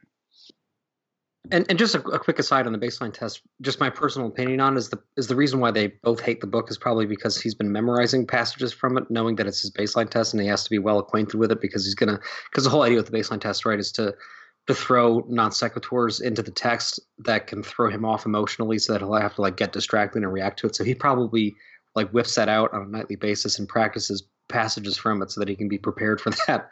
So that, I think that's that's why that's the only visible book in there. Yeah, the the, the baseline test is it's it's this strange to me. Not only is he supposed to um, not have an emotional response, but also some of the questions are almost taunting. You know, things that he never had, never will have. Uh, and that he's he's supposed to not have an emotional reaction to this taunting. It's just it's very visceral. One of the particular lines, the taunting lines in the baseline te- test, is if you ever wanted to know what it's like to touch finger to finger, and of course that's the one thing he can't do with Joi. He there's no way he can ever touch her finger to finger, or you know, in, in any other sense. So it it, there, it seems to be a particular you know knife in his heart that particular line, or at least that that's the way it struck me. yeah, you see a lot of that going in his head during the syncing scene. There's a lot of hands in that scene, which I find hands to be a theme in Blade Runner in general. Many, many characters uh, look at their hands. Um, Roy has a lot of scenes. He puts the nail through his hand. Um, Kay looks at his hand several times. One that comes to mind is when he sticks it into the beehive and pulls it out and is looking at the bees on his hand. Um, but Joi, as we spoke about earlier, does it in the rain um, and is supposedly getting the inputs of feeling rain on her hands. And then again, in the syncing scene, there's three different sets of hands there. Uh, of course, the two women's hands or the two female characters' hands moving around and kind of following one another. Um, and so I'm, I'm sure that was very active in Kay's mind, uh, where of course he was feeling a pair of hands. They just weren't Joi's. And of course, like as we as we've alluded to in past episodes, and as we will get to more in our eventual water episode that we keep that we keep teasing, um, you know, water is of course in just classical literature a baptismal metaphor, and uh, and I think in the world of Blade Runner it's used very similarly. And so I think the moment of sort of transfiguration where she becomes more than her programming, in my opinion, is when she gets baptized in water, essentially. Oh, that's interesting. I never thought about that. Well, you know, also we all came from water. We are, you know, ultimately You know, I mean, look at Medulla, um, Bjork's album. She has one song all about you know Mo- Mother Nature being this water creature. We, you know, this sort of like you know the Wallace Corporation is creating life, and here he is sitting in this room that's nothing but a gigantic pool. Um, to me, that was pretty interesting because you know uh, we're talking about you know beings that were not evolved but created, and yet we're surrounded. You know, he's surrounded by something that shows that you know how we evolved. It's pretty cool. Joi also seems to me because Kay isn't an emotional creature. Joi is every emotion he wants to feel so she feels it because he can't. And as we've all been talking, I'm just thinking his reaction to Mariette. She puts his hand on him when she when they're at the food court, and he kind of takes it away because his baseline tells him to. You shouldn't want that. You shouldn't want anything real because Joi is enough for you. Um, how does it feel finger to finger? He doesn't know. He shouldn't want to know. And so when he gets that feeling, like even when Mariette comes to the house and Joi is syncing with him, it's very uncomfortable for him because he feels like he shouldn't be experiencing this. Um, that Joi, this two dimensional, one dimensional, uh, in terms of her body, whatever the space she takes up in, up in in his house, that's kind of what he's been taught is that's good enough for you. Um, and he doesn't know what it feels like finger to finger because Joi can't do that but it's okay because he doesn't need that. Joi is enough. So he's, and I think probably that's my issue with him is that he settled for Joi when he could have Mariette, when he, he could have something real. Um, it, it, but it's interesting that that I feel like she is his emotions. She is the emotions that we want him to feel when he's discovered that that that horse. She is crying. He should be crying, but she is instead. Sure, and we're getting into also the definition, which, of course, in a bigger scheme of things, we don't have time to get into, but the de- definition of what is real. You mentioned Mariette being more real and something he should want. At the same time, Mariette's a prostitute. She got paid to be there and be involved with Kay and then to leave, right? So, like, how real is that? It depends on what you're talking about. Mm-hmm. It's physic- it's physically very real, but it's not emotionally very real. At least at the time of that scene, it's easy to imagine that Mariette doesn't have any emotional attachment to Kay. She's he's just a customer to her. Yeah. In, in some kind of way, Joi was able to pay her and hired her for that job. Whereas while he can't touch Joi, she's emotionally much more real, or at least becomes emotionally much more real for him. I think the scene where Joi is uh, cr- her emanator is crushed by Luv, you can see the emotional pain in Kay's face. He's suffering from physical pain at the time as well, but he really feels that loss. And you can see the numbness that overcomes him for the rest of the movie as he deals with the loss of Joi, um, which is part of what makes him connect very strongly to Deckard. Uh, in, in, in, a lot of, there's lots of other reasons why he connects strongly with Deckard, but I think that, um, yeah, Joi was able to add a lot to his life that was very real. And again, even the scene where she does hire Mariette and sync with her and have – this love scene or sex scene uh, or experience with Kay, that was her initiative. It doesn't there is no indication that he started that process. It seems pretty obvious that she did that on her own. Yeah. So I mean, if anything, he's uncomfortable with it at first. Right, and just like everything else about her is programming, it is something that like wow, look what she brought into his life of her own volition. It's interesting. And just just two just very quick things. I know we're running out of time, and, and I want to hear more from Barbara and Robin before we close out. But just very briefly, um, not only is Mariette a prostitute, but she was also specifically engineered to be a prostitute. Right? She's a love model replicant. So so not only is she there in this sort of vacuous emotional capacity where she's just a physical thing, but she's also a physical thing that was created for that purpose, right? So in a lot of ways, she's so far removed. And so to me, there's something just uh, so strange when she says you don't like real girls because like who's to say that she's the real one in that situation, right?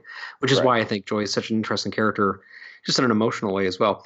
Um, the other thing, just briefly on the syncing scene, is I think that that is a moment. There's a couple of moments where Joi acts in ways that, at least according to the tropes of science fiction that we've been, been presented with in most popular literature and films to date, um, she acts in ways that are atypical for that and that seem to to go against what we expect out of a created technological character. So she not only willingly sacrifices herself, right, by making herself vulnerable by going into the emanator, and then by escaping the emanator to save to try to save his life at the end of at the of, of, her existence in the movie right which of course leads to her downfall. And she knows that because she willingly made herself vulnerable and put herself in the position where if she did something like that she would no longer exist as a sentience if she is sentient in the first place but or as a program she would no longer be a program. Um, but the other moment though is the syncing scene because she does something that is that should be impossible right? She was not created to have physical intimacy with anybody. And she finds a way through her own i would imagine her own either program you know problem solving or programming and that's a separate argument to make it as close to real as possible by hiring basically a tool meaning this replicant prostitute who as we you know th- from the real girl exchange know is in terms of the social hierarchy above her. She actually uses this this you know superior hierarchical thing to physicalize her relationship in a way that allows her to transcend the boundaries of her programming. So she not only does she, so she starts off as a housewife, right, tied to a literal tether on the on the roof of a small cell block in an apartment building she separates from that by going into the emanator, willingly making herself vulnerable. She feels the weather and reacts to it, meaning that she's sort of baptized in the waters of life in a way. Um, she willingly leaves that building to go with him on a trip and experiences joy and awe and wonder, just like a child would upon leaving his or her house for the first time. Uh, she makes herself vulnerable and sacrificing herself in the name of this end user who she evinces, in my opinion, every um, possible aspect of loving. Like I think she really appears to love him. Whether she does or she doesn't is a separate argument that I know we can't we can never really quite get to the end of. And she also becomes something that she's not. Instead of becoming instead of being relegated to being just the appearance of a real person, she does in a meaningful way using a tool in a very human way uh, become a physicalized person so that she can do something loving for the end user that she's in love with. And as a result of that, in the absence of that end user, acts in a very human, jealous way and tells the tool, who, again, hierarchically speaking, is above her on the totem pole, tells the tool to leave and says, I don't need you anymore. So to me, the, the from from her her her voyage from being a tethered housewife to being somebody who would kill themselves in the name of love is a is a hugely human transformation. She's real. I want to be real for you. You are real for me. You're a special lady here.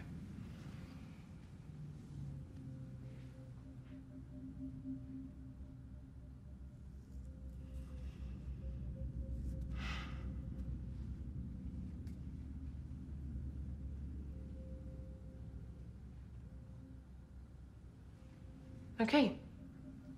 Let's do it. You know, I love the way you describe it as a voyage because that is exactly what she's done. She has gone from being this, um, you know, fettered creature that is literally chained to a device on a ceiling to being very autonomous and able to travel and listen and be more deeply participating in being a person, you know, being out of her original environment. And I do wonder, um, kind of on a kind of a more of a nerdy note, if you know, um, inside the the house with that device, um, there was no need for any software to be written to have her interact with rain. So, I mean, the Emanator seems to me to be a pretty powerful device to be able to probably enhance her programming so that while she is outside, she can experience things like rain. So, it's pretty interesting to me. Well, I think uh, we've talked for almost two hours, and I think that we could probably talk for another two hours if we wanted to, just because there's so much to it. But uh, I, I thought maybe we could just kind of wrap up this episode. We could just go around and like end it with a moment with Joi or uh, interaction maybe with Kay or Joi, or whatever that sticks with you. I know we've talked about a lot, but it would just be interesting to hear uh, all of our moments. And I've shared mine already, so I won't. Um, but a, a moment of, with Joi that that you think about on a on a semi-regular basis. Let's start with you, Micah. Oh man. Let me see. Um I like let me see. I mean there's there there's many moments that I really love with Joi. Um I think uh I love the moment when she uh, on like the heart, most heartbreaking moment obviously is when her right before her emanator is crushed and she begins to say i love you um but i i always like to juxtapose that moment um and the moment where she gives kay his name joe with the moment where he confronts the the giant I always call her like Demon Joi. Um, and she says, You look like a good Joe. Because I think those two moments, when she, when when Kay's Joe says I love you and before when she is she gives him his name it it when when he meets that other Joi that wasn't his who also calls him Joe I feel like that is such an emotional like hammer it always hits me really hard about how Kay must be so completely heartbroken. So that's that's a moment those moments strung together are um, some that I think about often about Joi. I was going to use that exact example. The and, and the look the look on Kay's face when the when the giant demon Joi calls him Joe, that look on his face of that quiet, painful acceptance that he really all along knew exactly what Joi was and what she meant to him, and that he loved her and accepted her anyway. You know, and um, part of the problem with I think the you know with these constructs is that they gain acceptance and elevation through the way other maybe more I guess, real when we're debating what really is real. Um, people or characters, you know, how they elevate them. And um, I don't know. It just, I, I literally cried. I cry easily, but I was sitting weeping when I saw that scene. Me too. Mm-hmm.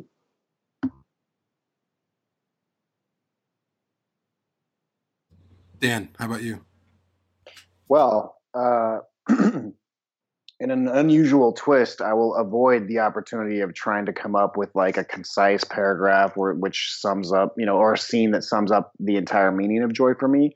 But I'll actually respond more to what's been mentioned a couple times. I've never heard um, the description of the giant Joi hologram described as demon Joi, which is obviously a reference to the fact that her eyes are completely black. She doesn't have pupils or irises or any of the divisions that our eyes normally have it's like a shark.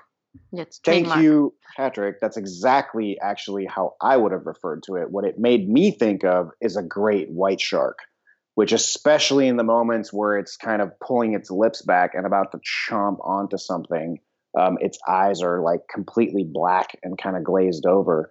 And what that makes me think of, and I don't know if this is intentional by the filmmakers, but now it makes that moment really, really sit with me because a shark is sort of the evolutionary example, right, of apex predator programming, right? All a shark does, unless it's reproducing, is swim around and look for things to kill and eat. Um, and so I think that's partially what that eye design is supposed to do is remind you that Joi is devoid of her own actual emotions and she's 100% programming. I just thought that was an interesting visual that I hadn't thought about until now. Robin. I'm torn. I'm torn. Um, my initial thought was, yeah, the moment Joi, the moment at which Joi dies is just, it's incredibly compelling. Um, because it's a real emotional hit and it's the point at which Luv and Joi come face to face so to speak. Um, so yeah so there's an awful lot to be said for that scene. I think the other scene which affected me enormously in the movie theater the first few times I saw it was um, the love scene or the sex scene or whatever we want to call it, and I'm never quite sure what what, what terminology to use for that, um, because for me it kind of summarizes what I think the world of 2049 is, um, which is this kind of incredible dystopia where human life has, uh, in, a kind of broader sense, including Kay's life, has kind of broken down, and the market and technology are stepping in to fill the gaps which you know normal human intera- interactions would normally um, fill. So we have the market the sex worker and the market providing the technological solution to Kay's kind of needs. And it's it's an incredible scene because it's both it's it's enormously perplexing and morally ambiguous and enormously beautiful and i think all of that is captured in the music. Um, you know because in the sense that music really can capture those complexities in a way that other kinds of forms can't. So yeah so i think it's an incredibly affecting and very powerful scene. Well uh, but i guess before i give my final point i just want to you know thank everybody. This has been such an interesting and and really wonderful multivariate conversation that I, i'm probably never going to forget about. It. I'll be thinking about this for a long time. It's been a really great episode. Um, so thank you all for coming on. Um, my moment would be when Kay breaks the antenna because to me, it's the clearest indication that what they have is something that is at least as convincing a facsimile as possible of true love. Because by that point in the movie, we have every indication that an, any kind of exposition can give us that they are in some sort of a committed, loving situation and that they do feel for each other. And we've already had Joi willfully make herself more vulnerable, right, by going into the emanator, and then ask that she be made more vulnerable, ask that she be put in danger to go with him, right? And then we have him make this decision that to me feels very much like the like the well, it's not a decision, but the the moment when you basically realize that love is the most important thing in your life and it's what you're going to cut the rope and pursue and you're going to take the chance and you're going to risk it knowing that heartbreak is a very real thing and knowing that you could love somebody more than the sun and the moon but they could die and you could be left profoundly heartbroken. Knowing that love also brings loss and still taking that risk still cutting the rope still jumping down the mountainside.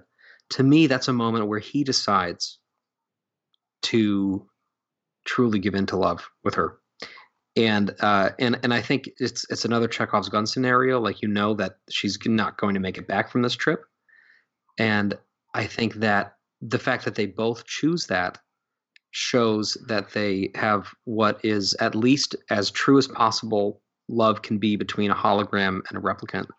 And I think in a lot of ways it's an extremely human moment, full of personhood and full of wonder and beauty and narrative resonance and um, I think it's at the heart of what Blade Runner Blade Runner is, which, as we talked about in our anniversary episode, Blade Runner is about what it means to be us, you know. And I think that that's maybe the most profound evocation of it that I've seen since 2019. I'd say that's a good way to end it. So I, I kind of want to continue talking. I don't feel like we're done, but I think we are done for a while. But I want to thank Barbara for coming on. I know it was kind of last minute. We've interacted quite a bit on social media, and I thought like you were the right one, and you were. So thank you for coming on, Robin. I, hey, thank you I, for I know it's so late and or early for you. Thank you so much. Hey, can I just say we've got the dawn chorus has just started over here in England, so you know, so it's officially tomorrow as far as I'm concerned.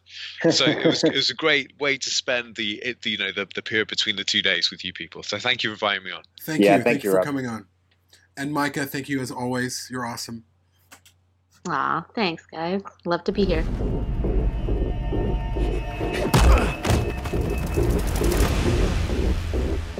Stop!